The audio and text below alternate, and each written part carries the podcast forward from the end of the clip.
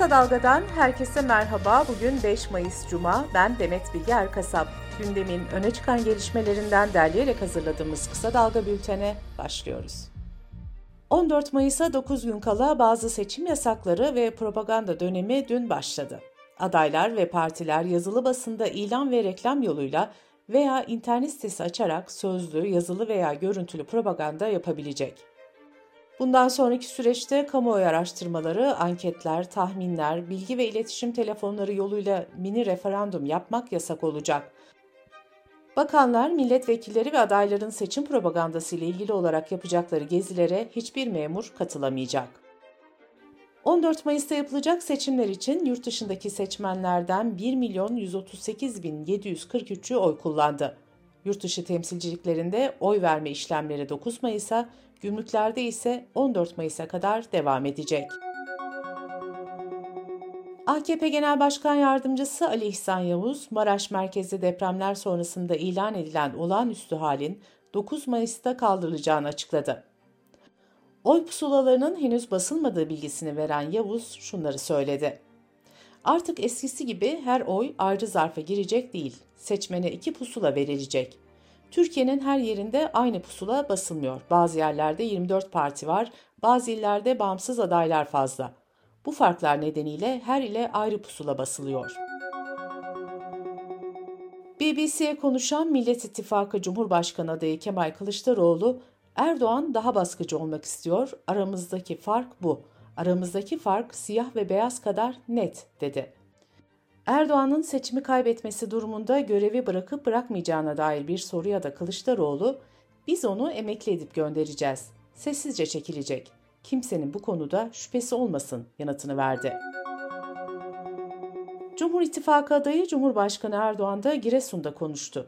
Erdoğan o istediği konuşmasında şu ifadeleri kullandı. Arkadaşınızı, komşunuzu sandığa götürerek bize oy kullanmasını sağlamanız lazım.'' Aksi takdirde Karadeniz'de bulduğumuz gazın vanasını kapatır, Gabar'daki petrole beton dökerler. Cumhurbaşkanı adayı ve Memleket Partisi Genel Başkanı Muharrem İnce, Millet İttifakı ile ilgili olarak Babacan ve Davutoğlu ittifaktan çıksın, o zaman destekleyeceğim diye konuştu. Emek ve Özgürlük İttifakı 28 Nisan'da yaptığı açıklamada Kılıçdaroğlu'nun Cumhurbaşkanlığı adaylığına destek vereceğini duyurmuştu. HDP'nin eski eş genel başkanı Selahattin Demirtaş da Twitter hesabından yaptığı paylaşımda Kılıçdaroğlu'na desteğini açıkladı. Demirtaş, Cumhurbaşkanı Kılıçdaroğlu etiketini paylaşarak şunları yazdı. Allah yolunuzu açık etsin. Ayrışmayı bitireceğinize, toplumsal barışı sağlayacağınıza, Türkiye'yi refaha, huzura kavuşturacağınıza yürekten inanıyorum. Benim oyum sizedir.'' Emek ve Özgürlük İttifakı'nın bileşenlerinden olan ESP'ye yönelik operasyonda 7 kişi tutuklandı. Tutuklananlar arasında ESP eş genel başkanı Şahin Tümüklü, Yeşil Sol Parti milletvekili adayı Müslüm Koyun ve gazeteci Nadiye Gürbüz de bulunuyor.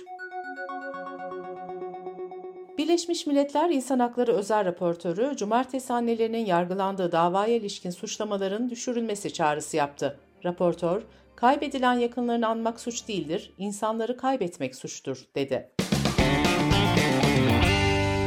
Kısa Dalga Bülten'de sırada ekonomi haberleri var. Türkiye İstatistik Kurumu 2022 yılına ilişkin gelir dağılımı istatistiklerini açıkladı. Türkiye'de en yüksek gelire sahip %20'lik grubun toplam gelirden aldığı pay, geçen yıl bir önceki yıla göre 1.3 puan artarak %48'e yükseldi. En düşük gelire sahip %20'lik grubun aldığı pay ise 0.1 puan azalarak %6'ya düştü. Enflasyon oranının açıklanmasıyla çalışan kesimlerin maaşlarındaki erime de ortaya çıktı. Yılın ilk 4 ayında tüketici enflasyonu TÜİK'e göre %15.20, enflasyon araştırma grubuna göre %29.06 arttı. Memura verilen Ocak zammı 4 ayda erimiş oldu. Yılın başında emekli ve çalışanın cebindeki 100 lira 77,5 liraya geriledi. Asgari ücretlinin piyasadaki alım gücü 6580 liraya, en düşük emekli aylığının alım gücü 5500 liradan 4255 liraya düştü. Merkez Bankası Başkanı Şahap Kavcıoğlu enflasyon tahminlerinde herhangi bir değişikliğe gidilmediğini açıkladı. Merkez Bankası'nın yıl sonu tahmini %22.3 oldu. Amerika merkezli yatırım bankası JP Morgan, Türkiye'de yapılacak olan seçim sonrasında ortaya çıkabilecek güçlü ve ılımlı ortodoks para politikalarına göre dolar TL tahminlerini açıkladı. Buna göre güçlü ortodoks politika senaryosunda dolar 25, ılımlı ortodoks politika senaryosunda ise 30 lira seviyesinde oluyor. Mastercard'ın eski yönetim kurulu başkanı Ajay Banga, Dünya Bankası Başkanlığı görevini devraldı. Uzmanlara göre Ajay Banga'nın başlıca görevi Dünya Bankası'nı iklim değişikliğinin yaratacağı sorunlara karşı dirençli hale getirmek olacak. Avrupa Merkez Bankası beklentilere paralel bir şekilde 25 bas puanlık faiz artırımına gitti. Banka önceki 3 toplantıda 50'şer bas puanlık artırımlara gitmişti. ABD Merkez Bankası FED benzer bir şekilde 25 bas puan faiz artırımı uygulamıştı.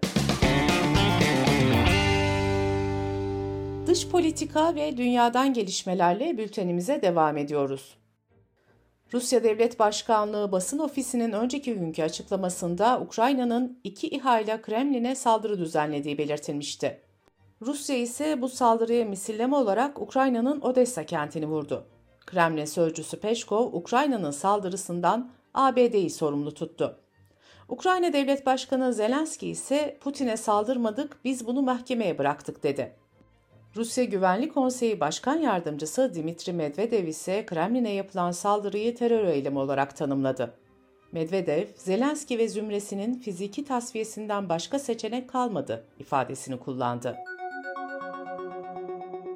NATO üyeliği için Türkiye ve Macaristan'ın onayını bekleyen İsveç, terörle mücadele yasasının kapsamını genişletti.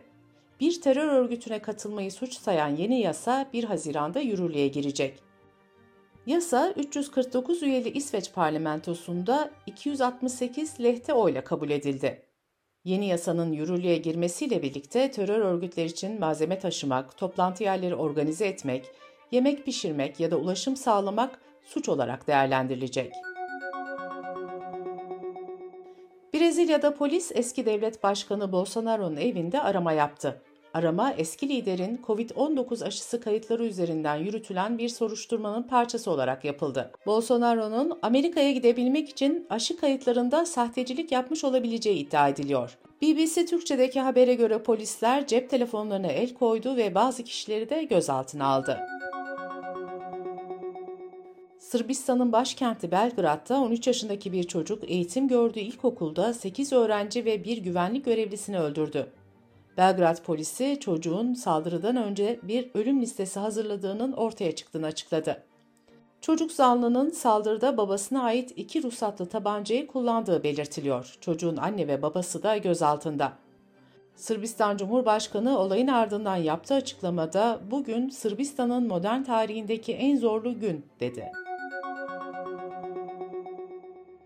Fransa'da Anayasa Konseyi parlamenterlerin emeklilik yaşını 62'ye düşürmeye yönelik referanduma gidilmesi talebini reddetti.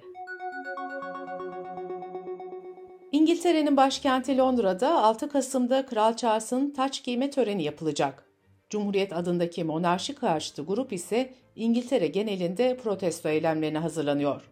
Monarşi karşıtı grup, tören kortejinin güzergahındaki meydanda eylem yapacak ve benim kralım değil yazılı pankartlar açacak. Grubun protesto hakkı olduğu açıklansa da çarşamba günü kabul edilen yeni yasa eylemlerle ilgili yeni cezalar getirdi. Otoyolları ve tren yolları dahil ulusal altyapıyı hedef alan eylemler 12 aya kadar hapiste cezalandırılacak. Kendini bir yere zincirleyen kişilere de 6 aya kadar ceza verilmesi gündemde. Birleşmiş Milletler'in raporuna göre 2022 yıl sonu itibariyle dünya genelinde 258 milyon insan akut gıda güvensizliğiyle karşı karşıya. Rapora göre açlığın felaket seviyesinde olduğu ülkelerden Somali'de 214 bin, Güney Sudan'da 87 bin, Yemen'de 31 bin ve Afganistan'da 20 bin kişi ölüm tehlikesiyle karşı karşıya. Bültenimizi kısa dalgadan bir öneriyle bitiriyoruz.